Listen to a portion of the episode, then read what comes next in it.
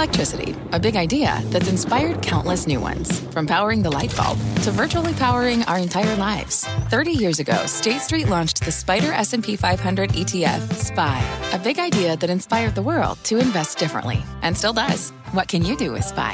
Before investing, consider the fund's investment objectives, risks, charges, and expenses. Visit ssga.com for a prospectus containing this and other information. Read it carefully before investing. SPY is subject to risks similar to those of stocks. All ETFs are subject to risk, including possible loss of principal. Alps Distributors Inc. Distributor. Homes.com knows that when it comes to home shopping, it's never just about the house or condo. It's about the home. And what makes a home is more than just the house or property. It's the location and neighborhood. If you have kids, it's also schools, nearby parks, and transportation options. That's why Homes.com goes above and beyond to bring home shoppers the in depth information they need to find the right home.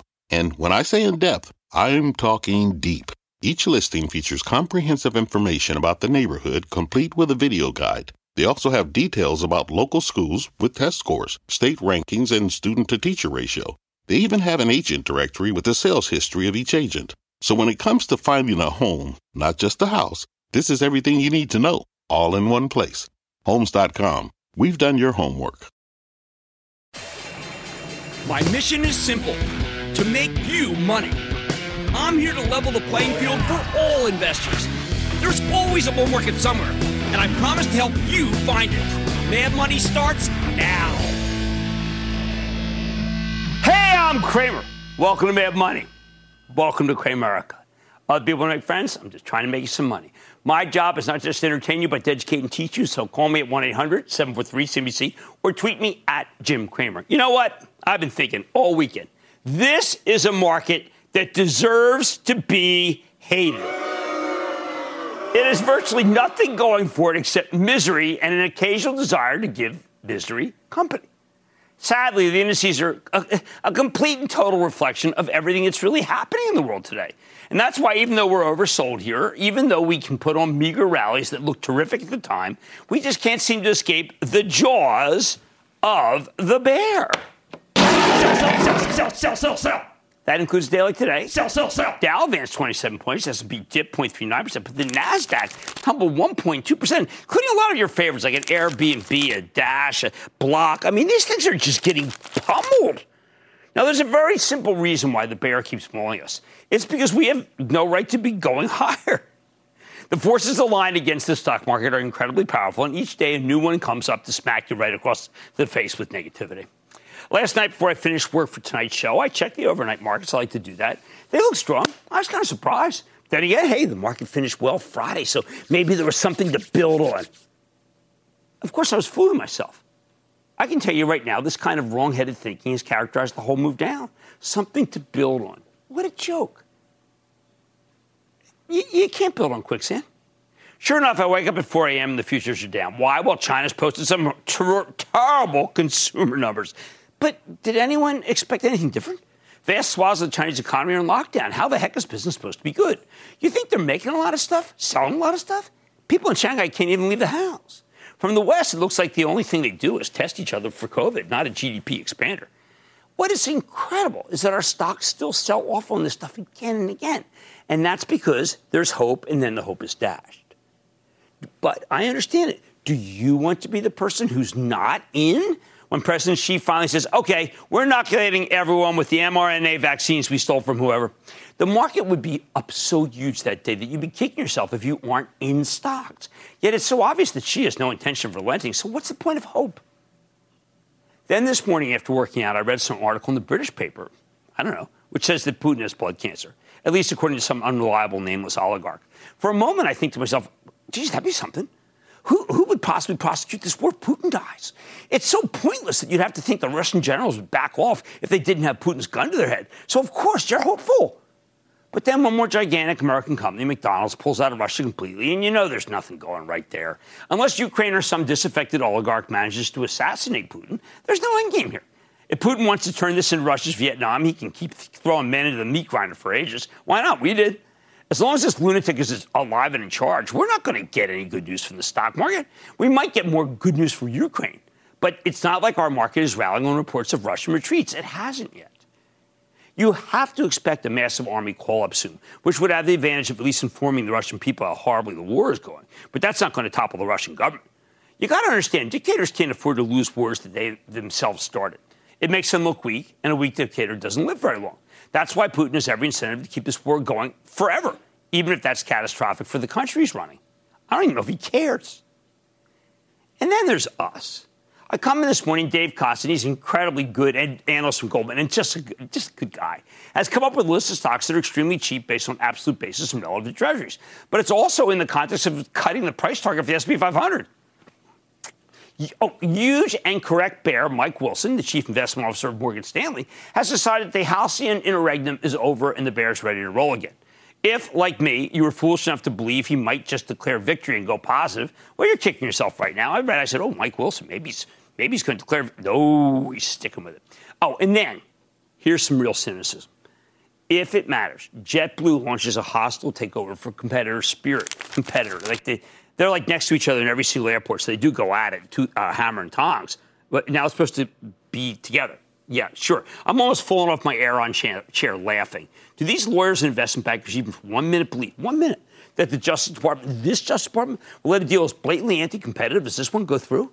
Doesn't JetBlue know that the nation elected a fellow by the name of Joe Biden, in part to stop corporate consolidation and encourage competition? How cynical are these advisors? One of the reasons why we've had such terrible supply chain problems that's not talked about at all, except for right now, is that we've let so many companies merge, there just isn't enough competition to build new plants and try to take market share. It's not worth it. That game ended years ago. Uh, when previous justice departments couldn't anticipate that there might be a day when we wanted companies to compete against each other in a way that benefited consumers instead of hurting them. Of course, the people advising JetBlue on this takeover bid have some sort of intellectual twist they hope will budge the Justice Department. I say, give me a break. I studied closely with Phil Areeda, who's the great, late great antitrust professor at Harvard Law, and I have to laugh at these people for thinking this deal will pass muster. They don't know as much as I do. It's embarrassing. I'm giving these guys D's and sharing with you how ill advised their thinking is. Then we watch a clip from former Goldman Sachs CEO Lloyd Blankfein and about how a recession should, could occur and we should be prepared for it. But what do we do as consumers to pre- prepare for it? Line up a second job in advance? Sell all our stocks. I don't know. Prepare for it. And fall shelter. Oh, uh, I prepare. Okay, I'll prepare. Finally, if all that negativity wasn't enough, of course, Bitcoin continues its now legendary collapse as people frantically try to figure out why they even bought it in the first place, other than the fact it was going up. Now, here's what's amazing. Of course, the market actually goes down thanks to all those negatives. But then, like midday, because of all the hope out there, some of the averages start going higher, and then that hope gets the hope machine going again. We start wondering if Russia might be pulling out, or Xi's coming to a senses in the lockdown, or, or all the big retail earnings this week, Home Depot, Lowe's, Walmart, Target, are going to be great. And we didn't think about that. Or maybe even that commodity prices might finally come down, which they're not. Yep, this market has two things going for it. One, everyone knows that almost every piece of news is awful. And two, every dip is used to produce used to produce spectacular results when we bought the dips, right? So now we think, why should it be any different? Are there bargains, as Dave Kostin suggests? Absolutely. Tons of them. Too many of them. Are there other stocks and cryptocurrencies that are still way too high without any sense of where they can go other than lower? Absolutely. Oh, I mean, by the way, can I mention that Twitter's become a fiasco of epic proportions as Elon Musk tortures the company's board and makes a mockery of the entire process while costing people billions and having the time of his life? The point of this litany is simple. A rally based solely on the fact that everything's going wrong is a rally that cannot and will not stand. It has no staying power unless something actually goes right. And the bottom line, so far nothing's going right. So stop pretending otherwise and just get used to the darn torture because that's exactly what this market has in mind for you. Let's go to David in Texas, please. David. Hey, Jim. Booyah from Texas. Uh, booyah. Thanks for calling. What's going on? Hey, Jim. My stock is GNRC. Generac recently reported a top and bottom line beat. They also increased 2022 guidance. What are your thoughts on GNRC? You know, I've been wrong on this. I liked it. I had it in the bullpen for my charitable trust. I took it out because I felt that people thought it was just too connected to housing. But our grid is so darn awful in this country. Ultimately, I think that you're going to make money if you buy Generac. John in New York, John. Hey, how are you, Jim? John, what's uh, going on? Back back in the days we worked uh, Larry Kudlow on your Kudlow and Cramer TV show. Yeah, I, had a t- I still got a T-shirt from it. They gave me a T-shirt. Nice, holds up well. It's blue with yellow. Go ahead. hey, listen. So I'm working on a comedy short film, and I wanted to talk about the stock service now ticker NOW. All right, now ServiceNow is a really t- a real tough one, John, because I can tell you they had the best quarter of any of the large cap tech companies I deal with. The best.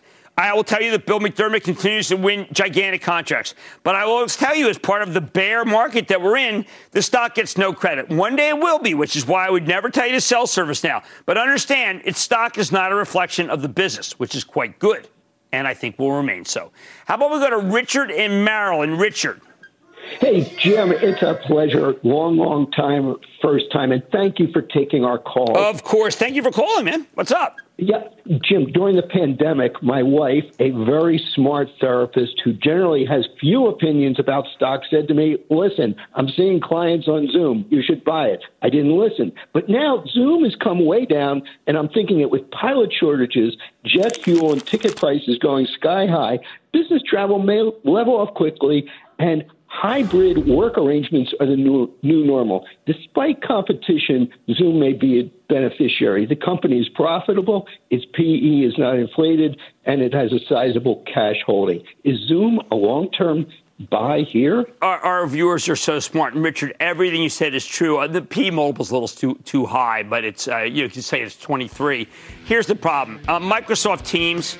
Microsoft's gotten very, very aggressive. Satya Nadella is a very aggressive guy. And as much as I admire the work of Eric Yuan, believe it or not, the stock's not down enough to be able to buy with great confidence. I wish I could say otherwise because I think Eric is a tremendous business person. And uh, my stepson worked for Zoom, and it was just a fantastic outfit. But the stock, I still think, is just too high priced. All right, guys, I, all I'm telling you is that it's torturous, all right? You and I know it, so like, let's just accept it, right? Because that's exactly what the market has in mind for you.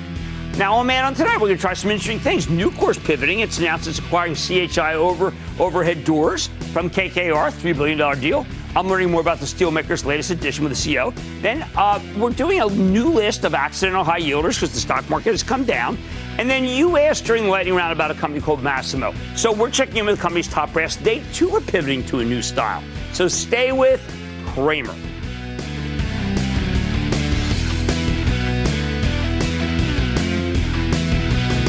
Don't miss a second of Mad Money. Follow at Jim Cramer on Twitter. Have a question? Tweet Cramer. Hashtag mad tweets. Send Jim an email to madmoney at cnbc.com or give us a call at 1 800 743 CNBC. Miss something? Head to madmoney.cnbc.com. Fact Running a business is not getting easier on your wallet. With higher expenses on materials, employees, distribution, and borrowing, everything costs more. Also, a fact smart businesses are reducing costs and headaches by graduating to NetSuite by Oracle. NetSuite is the number one cloud financial system, bringing accounting, financial management, inventory, and HR into one platform and one source of truth. With NetSuite, you reduce IT costs because NetSuite lives in the cloud with no hardware required, accessed from anywhere. You can cut the cost of maintaining multiple systems because you've got one unified business management suite. You improve efficiency by bringing all your major business processes into one platform, slashing manual tasks and errors. Over 37,000 companies have already made the move. See how you'll profit with NetSuite, and then you can think of all the ways you could be spending the money you save. Company retreat in Malibu, anyone? By popular demand, NetSuite is offering a one-of-a-kind flexible financing program for a few more weeks. Head to netsuite.com to start saving.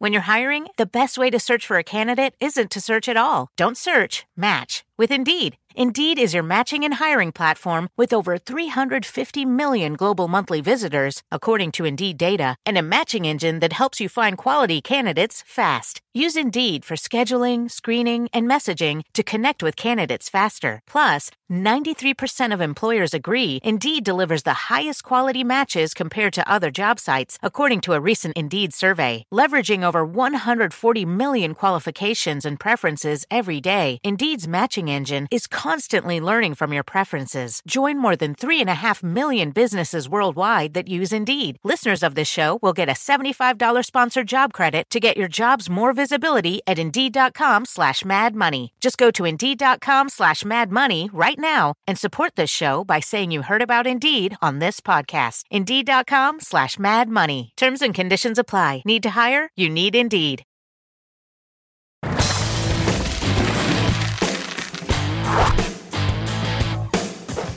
What do you do with the world's best steelmaker when the Fed's slamming the brakes on the economy, potentially sending us into recession in order to be able to combat inflation? I'm talking about Nucor, a stock we've had some big gains in for the Charitable Trust. But from February through early April, we rang the register because the cyclicals tend to get hit when the Fed tightens aggressively. Sure enough, the stock's been pounded over the last month, and we're looking at it again. Nucor's come down so far that it's trading at less than five times this year's earnings estimates, but that's because Wall Street's worried these earnings will come down big time in 2023 once the Fed kills inflation, including high steel prices. Now, earlier today, Nucor announced a $3 billion deal to acquire a company called CHI Overhead Doors, which makes commercial and residential garage doors for the North American market. It seemed puzzling to people. Wall Street isn't loving it. The stock dropped more than 3%, but Wall Street has a tendency to misread Nucor constantly. So has the stock come down enough to be intriguing again despite a challenging environment? Let's take a closer look with Leon Topalian. He's the president and CEO of Nucor to learn more about this acquisition and what comes next. Mr. Topalian, welcome back to Mad Money. Thank you for having me today, Jim. Excited uh, about our announcement and the big day today for Nucor. All right. So, Leon, why don't you give us the deal rationale? Because some people would say, wait a second, I own a steel company. I didn't want to own a garage door company. Well, you, you, got both. And so it's just the natural continuation of our strategy we laid out about two and a half years ago, Jim. As you know, and we've talked in the past, our mission is eight words it's to grow the core, core steelmaking capabilities, expand beyond, and live our culture. And so when we think about the expand beyond piece, the things that have fit into that very nicely is the acquisition of Cornerstone's insulated metal panel building business, the acquisitions of Hannibal Racking and Elite Racking. This company, CHI, is an incredibly well run company. And if you look at the publicly traded companies in this space, um, it is a incredible opportunity where they're earning near 30% year over year um, returns. They're growing at a compound annual growth rate of 10%, again, over years and years. So their through cycle performance combined with Nucor's opportunity to leverage the commercial space creates a home run in our eyes, and we couldn't be more excited to welcome the CHI family into the Nucor family. All right, now how about the price? I mean, some of these analysts on the call were saying that uh, roughly uh, 13 times trailing 12 month EBITDA, that that was a little too much versus if you just bought your own stock back, and that the company did trade at a much lower level seven years ago. You know, Jim, it's interesting. And again, Nucor's investment strategy, our capital allocation framework isn't for the short term of the quarter. This is going to generate huge opportunities for Nucor and its shareholders in the long run. We don't invest businesses for one or two years and flip them. We, we bring companies on, great companies, that have a strategic rationale and fit. And they are one of the most efficient manufacturers in their space, combined with the leverage and breadth of Nucor and the construction solutions um, package that Nucor can bring to bear in the warehousing, digital, um, in, in the growing economy in those spaces is incredible. If you think about Nucor's building systems group, for example, that we've had for a very long time, that group produces about 10,000 buildings annually. Hmm. Every one of those buildings uses four, five, eight, 40 doors in a single building. And that's just one small piece of this overall economy and, and business segment that we can't wait to get uh, get started into. So, would you be displacing others who are uh, currently in the warehouse steel business? Because everyone knows one of the we have Prologis on all the time, and they're fantastic. Everyone knows that this is going to be the, a, a huge business and has been because of e-commerce. If you get in on the garage door side, is it possible that you'll get the rest of the steel? You know, it, it's certainly something we're looking into hard, Jim. And again, we have a amazing leader in uh, the CEO of CHI, and he and his executive team will remain with the business as we transition to Nucor. And so that is a synergy that we look uh, very much forward to discussing further and capitalizing on as we move forward. Now, a lot of the analysts seem to want, you know, frankly, I was a shareholder, it's a Charitable Trust, and still want the, the massive buyback you have.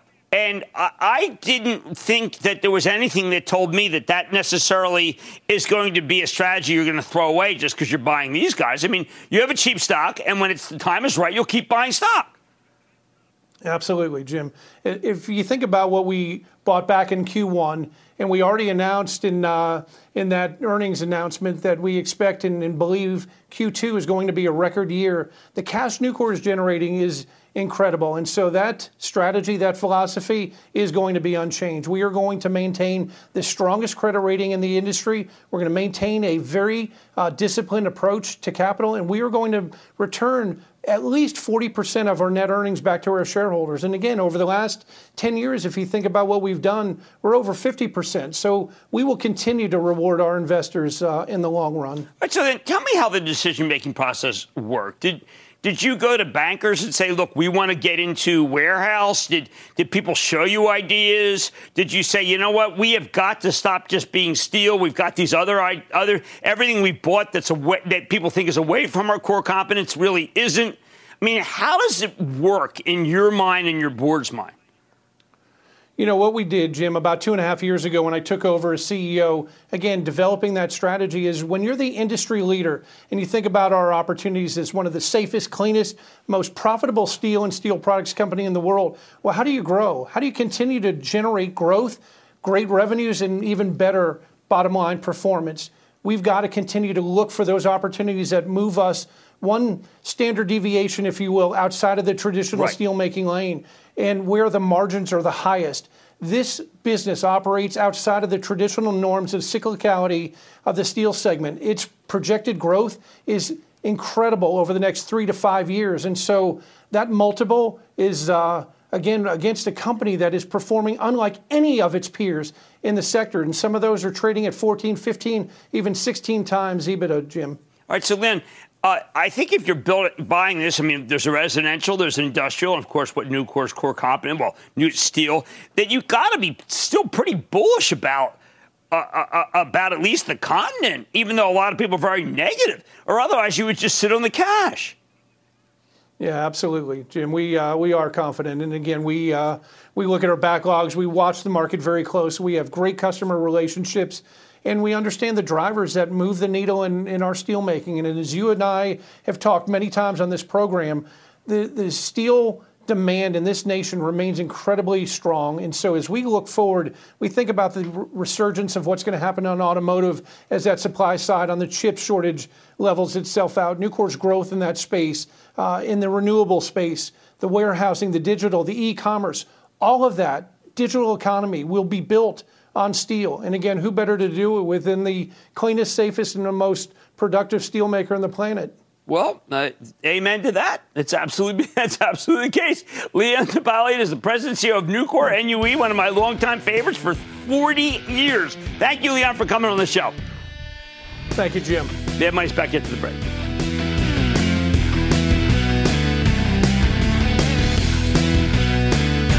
Coming up, whoops, I yielded again. In a tough market, which stocks have ended up with an attractive dividend? Cramer combs through the cohort next. You seek the key, but first, you must learn the ways of precision, craft, and performance with Acura's all electric ZDX. With a premium Bang & Olufsen sound system up to a 313 mile range and a Type S variant with an estimated 500 horsepower, the ZDX is their most powerful SUV yet. Unlock the energy when you visit Acura.com to order yours today. Take your business further with the smart and flexible American Express Business Gold Card. It offers flexible spending capacity that adapts to your business. You can also earn up to $395 in annual statement credits on eligible purchases at select business merchants. That's the powerful backing of American Express. Terms apply. Learn more at americanexpress.com slash business gold card.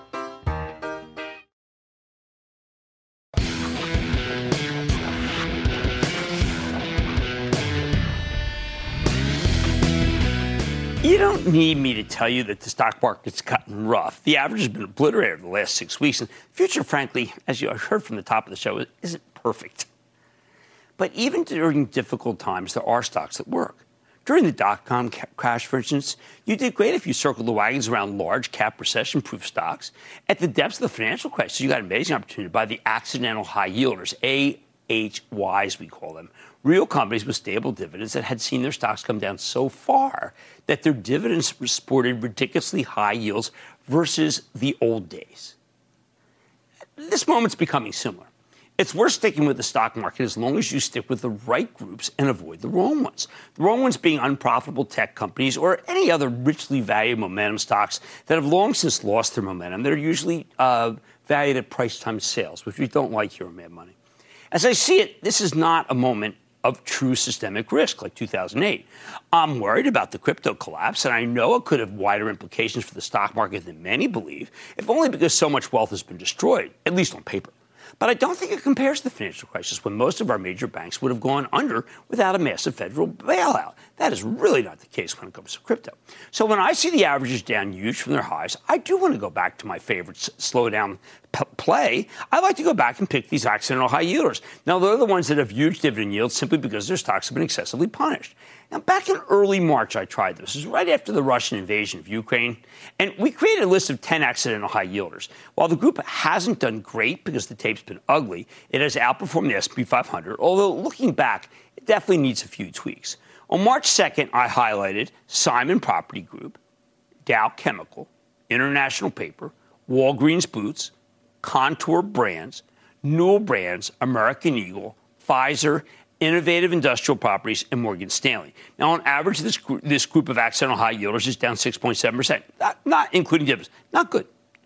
But they're beating the S&P 500 down 8%, and the Nasdaq's down 15%. So remember, for a money manager, it's a relative game. For you, it's probably absolute, meaning that this would have been a, a, a bad. It would have been bad. But for money manager, it actually wouldn't have been.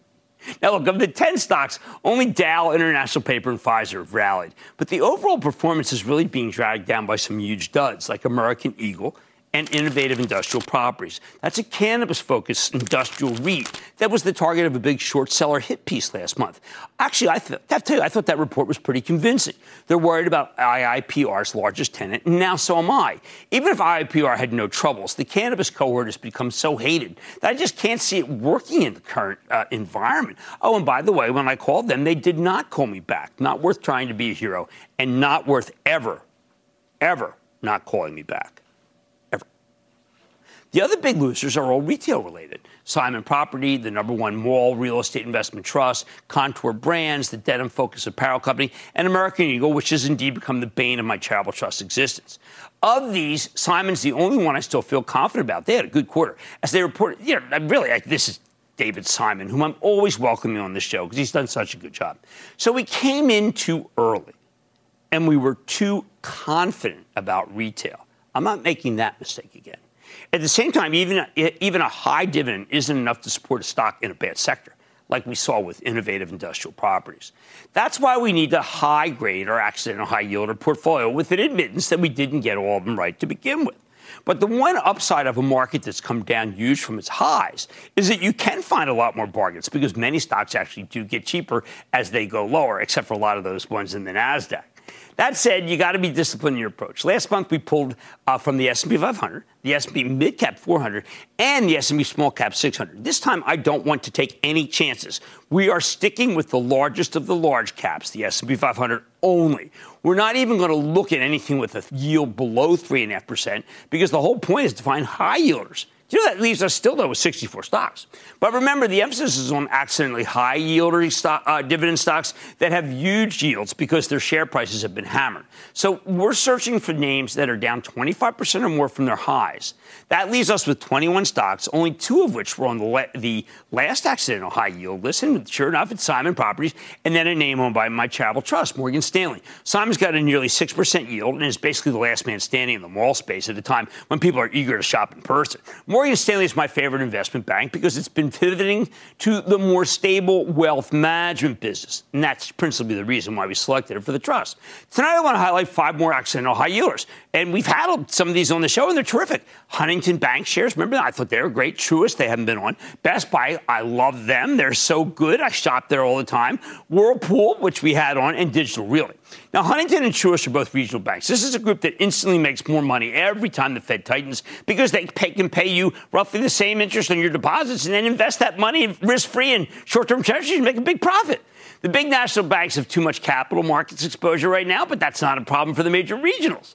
Huntington is a Columbus, Ohio based regional bank that's expanding across the Midwest, and it sports a very robust 4.8% yield. They've got solid deposit growth, solid loan growth, and most importantly, The Midwest is a winner as American companies bring back domestic manufacturing capacity in a world of strained global supply chains. Remember, they also have cheap power. Thank you, American Electric Power. We're polishing the rust off the Rust Belt. Truist Financial is the alpha created by the merger of SunTrust with BB&T back in 2019. It's a major player in the Southeast and the Mid-Atlantic growth areas. While it's taken a few years to adjust to the big merger, they're now putting up excellent numbers. They got a 4.16% yield. Very attractive.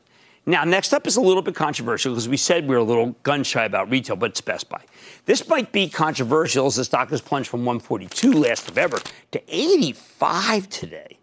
Wow where it has a 4.15% yield. Retail's tough, but at these levels, I think Best Buy has been what we call de risked.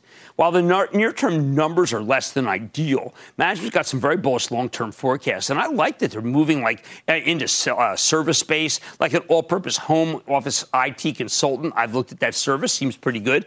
And it sells for eight times earnings. Now, that is Dave Kostin put out a great piece from Goldman Sachs today talking about how this piece, this stock is the, maybe the cheapest it's ever been especially versus interest rates. Now, here's one that's really bugging me, and I mentioned this morning when it was down six Whirlpool. These guys are already struggling as the housing market peaks. We know that. Their most recent quarter looked very ugly, but we spoke to management that night, if you recall, and I like their story. Whirlpool now has a nearly 4% yield. It was at 4.1 at one point today, along with a massive buyback that would let them repurchase a third of their shares. Doesn't hurt that, that Whirlpool's selling its laggard European business. There'll be multiple buyers. It's something that could fund even larger dividends and buybacks.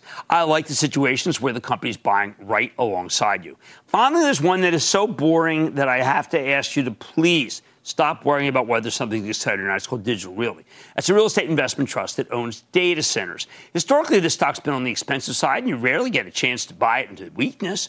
But Digital Realty's now fallen from 178 late last year to 128 today. It's got a 3.8% yield. I don't know if that yield's going to go higher. I love the data center business. It's not going anywhere.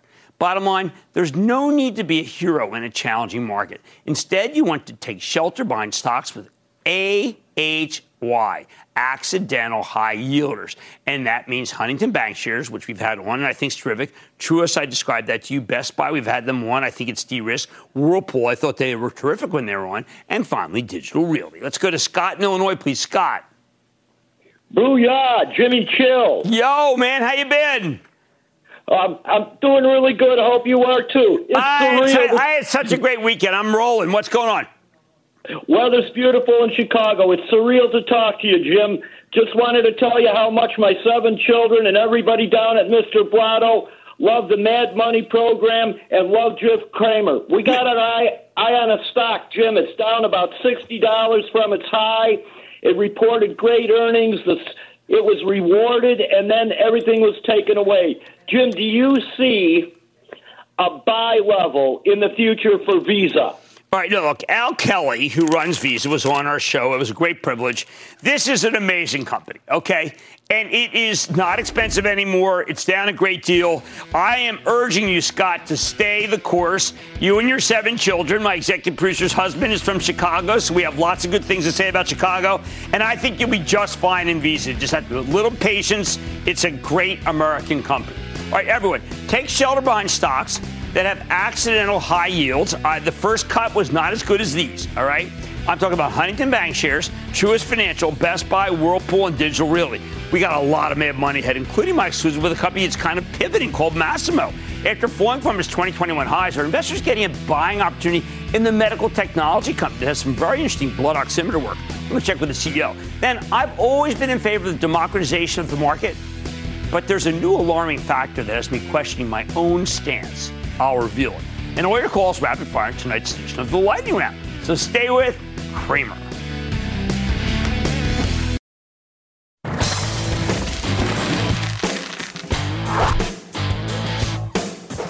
What do we do with medical technology companies that made fortunes when COVID was at its worst? But you know, the COVID runs its course. Their stocks have plummeted. Take Masimo Corporation, which is best known for its blood oxygen pulse rate monitoring devices. I don't know about you. I use mine every morning during the height of COVID. Here's a stock that's nearly doubled from the 150s before the pandemic to 305 last November. But since then, it's given back all of its gains and then some, plummeting to $135 today. Now, some of this is simply because every COVID winter has been hit. We know that. Some of it's because Masimo issued a lukewarm full year outlook in January, followed by a negative pre announcement in late March. They're dealing with component shortages like everybody else and struggling to fill their international orders. They also announced the acquisition of a consumer electronics company called Sound United in February, a deal that candidly I don't really understand. Now, late last month, I got a call from Masimo during the lightning round, so I issued an open invitation to the company to come on the show. Since then, the company's reported a better than expected quarter with more bullish guidance. Stock's begun to rebound from its lows. So has it already bottomed? Let's check in with Joe Kiani. He is the founder, chairman, CEO of Masimo Corporation. Mr. Kiani, welcome back to Mad Money. Great to be with you, Jim. All right, so Joe, we had some problems with components. A lot of other companies did too. Uh, but it was never demand, right? The demand was always good. So now, kind of right back into where things were before the shortage, including with the labor issue, correct? Correct, correct. Demand uh, has never been stronger, uh, despite COVID ending, which I think is a great thing, not just for the world, uh, but for Masimo as well uh, the demand is quite strong. Had we been able to meet the demand, we would have exceeded the numbers uh, that were expected. But unfortunately, supply chain finally caught up with us. We think we've caught up with it, but you know, you never know. Once bitten, twice as shy. Drew, so now, we'll be we'll be watching it. Now I know you're the highest quality, and every morning I would measure during that period, always hoping for north of 93, and always knew and had my wife wear it too because we knew what was the right one. Now you've got a bunch of new things. Um, with in front of me is the Masimo Safety Net Alert. Could you tell us how that works? Yes. Uh, well, I was on your show, I think, a few years ago, where we said we're going to create this thing to help with the opioid epidemic because many people were dying from opioid overdose at home. Uh, 20,000 a year from prescription opioids, another 80,000 from illicit. Well, we still haven't got it cleared yet for sale in the US, but during COVID, we pivoted and made that product into something hospitals could use to transfer the COVID patients that weren't in need of critical care home and bring him in when that oxygen saturation dropped below 93. And it became a lifesaver. Hundreds of hospitals used it. People took it home, wore it on their finger. The data was transmitted via their phone to the cloud, and a central monitor at the hospital was able to watch everything and everybody and bring them in as needed. Now, uh, you made an acquisition that, I, as I mentioned, I was curious about because I think the quality of the stuff, that's not an issue. It's the best there is. It's the Sound United acquisition, 100 years of audio mastery, and how that fits in with the company as I knew it before the acquisition. Well, thanks for asking. Uh, I've always sought out problems that I thought we could solve. The problem I see ahead of us, or the opportunity I see, is helping people stay healthy at home and only require uh, medical care, hospital care, professional care when it's absolutely needed. We see the Sound United acquisition as a fantastic opportunity to help us accomplish that goal. Not only because of their 20,000 point distribution channel that they built over decades, that now we can plop this product called the W1, which we just announced under limited market release, the first continuous accurate pulse oximetry biosensing watch.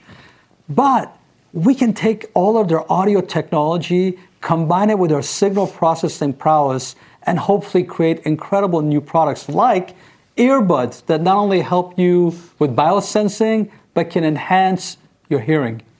All right, now let's talk about that. Uh, it was something I know quite a bit about. I suffer from tinnitus, sir, and I've developed a medicine with Dr. Larry Newman that we think is going to uh, not cure it, but really keep it at bay. But I have to wear Siemens. Uh, when it's really bad, I wear uh, a Siemens mask, and it's $1,700, and it's by far the most expensive, least effective device I've ever bought. I believe with Marantz technology, which I remember from when I was growing up is the absolute best sound, hmm. that it's impossible for Masimo not to develop something superior to Siemens, which, by the way, owns every single hospital from what I can tell, because that's all you ever get if you need a master or a hearing aid. Can you develop a product linked to my iPhone that will make it so I can hear other people and still lead my life? Because it's very hard for me to do right now. Well, I won't promise a cure for tendonitis, but what I can tell you, we see incredible opportunities to democratize improved hearing in a way that doesn't stick out and make people feel uncomfortable. Look, we started Masimo with the idea of taking adaptive filters, very complicated signal processing, to physiological measurement. Mm-hmm. Now we're going to take that same technology, same core competency to hopefully make these devices like the one you want me to make and make it affordable, make it work. Look, every uh, product that we've made has made a huge difference. Look at our pulse oximetry technology. All other studies, for whether it was for blindness of babies in a NICU or recently monitoring people with COVID, nothing ever showed that the technology made a difference. Yet with our technology, pulse, Masimo SET pulse oximetry, every outcome study has been positive, including monitoring COVID patients. Well, look, I'm counting. That's what we want to do. I'm counting on you. I know you can do it because your stuff works. Because I've used it during the pandemic. I'm hoping you extend this and get this right because everybody else can't seem to do it. Joe Kiani, Masimo, founder, chairman, and CEO, MASI. Thank you so much for being on the show. Always great to see you, sir. Thanks for having me. Good to see you, Jim. They make good stuff. You may have used it. I used it during the pandemic. I am willing to give them the benefit of the doubt to see if they can't develop these incredibly important devices, whether it be opioid, whether it be for hearing. These are really integral to people's lives. Mad Money's back after the break.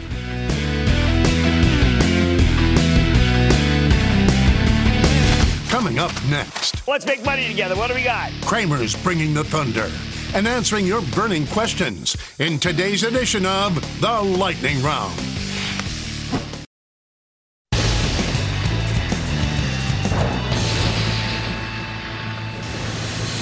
Before we get started, a special programming note. I want to remind you to tune in to the news with Shepard Smith tonight. Shep is live from Buffalo with the latest details on that tragic mass shooting. And now let's get to our writing round. That's where I take your calls, rapid fire. One after another. Bye, bye, bye, bye. Just be clear. No, no, core stock questions. I might play this up. And then the lightning round is over. Are you ready, Ski Daddy? Time for the lightning round. Cramer's Let's start with Frank in New York. Frank. Yes, Frank Appellum. Jim, I just want to thank you for your integrity and your honesty. Oh, thank you, Frank. Man, thank you very okay. much. I, I really appreciate that. How can I help you? Jim, I've had a position in Marvell for probably over two years. Okay. And I, I just think, and I didn't sell it at 90. I can kick myself, but I'm certainly not going to sell it here. I just think they're on the verge of an explosive future. And I just wanted to get your thoughts. I, I, I totally agree with you. I mean, look, they are the best when it comes to 5G, the best high performance computing. But remember, those things have fallen out of favor right now. So the stock has the ability to fall. We own a big position actually for, for right channel stocks. Now, we did this. We did sell some. Uh, but I'd like to buy more. That's the way to go. Dustin in Kansas. Dustin. Big booyah to you, Jim. Booyah back. Hey, I'm calling about a company that's been on your show a couple of times in the last year, and you've recommended it in the past. It's a high growth stock, and I know it's been brutal. I'm calling because I'm a 33 year old investor looking with a 5 to 10 year horizon. Jim, I'm looking for your opinion if I should buy more shares at this level, hold or sell. The ticker is STEM. Well, I mean, look, this was about our grid being second rate, not being able to figure out how to do storage of electronics. But that was then. This is now that it got very, very high. Uh, we went, we moved away from companies that don't make money, but because you have a five-year time horizon, you can stick with it. We're not recommending stocks that don't lose money now, though. Let's go to Petey in California, please. Jimmy Chill. Yes. PG from Pine Desert here, looking for some pearls of wisdom. With its blowout quarter in the holster last this past week, is ABCL ready to roll? You know, they actually they're okay. I mean, I tend to be a little suspicious. It's down 45%. Vancouver company, um, but they they do make money, and I will give them that. Although it's not exciting when you've got so many great companies like Pfizer that make a lot of money and are inexpensive. Let's go to David in California, please, David. Oh, hi, Jim. Thanks for everything you do. Of course. Got a question for you on Starwood Property Trust. Uh huh. It's STWD. Of course. Got a really steady dividend for years and years. I just wonder what buy, sell, or hold. No, I would own that. That's Barry Stern. Like what he does best is work at that company. I'm not sure about the various SPACs. They don't really intrigue me anymore. But this is a very profitable company with a very good yield and a very good manager. Let's go to John in Florida, please. John. Hey, Mr. Cramer. Thanks for taking the Uh, call. of course, John. What's going on? Hey, um, got a question about a stock that I'm currently down 35%. Do I buy, sell, or hold Capri Holdings? Remember, when Mad Money, we don't care where stocks come from, we care where it's going to. However, that stock is such a low multiple, um, it obviously means that people are thinking it's going to have a shortfall. I think it's okay, uh, but apparel is very out of favor with this market. And that, ladies and gentlemen, is the conclusion of the Lightning Round. The Lightning Round is sponsored by TD Ameritrade. Coming up, can the markets offer a little too much freedom to young investors? A cautionary tale. What you need to know before you ride the world's greatest wealth machine. Next.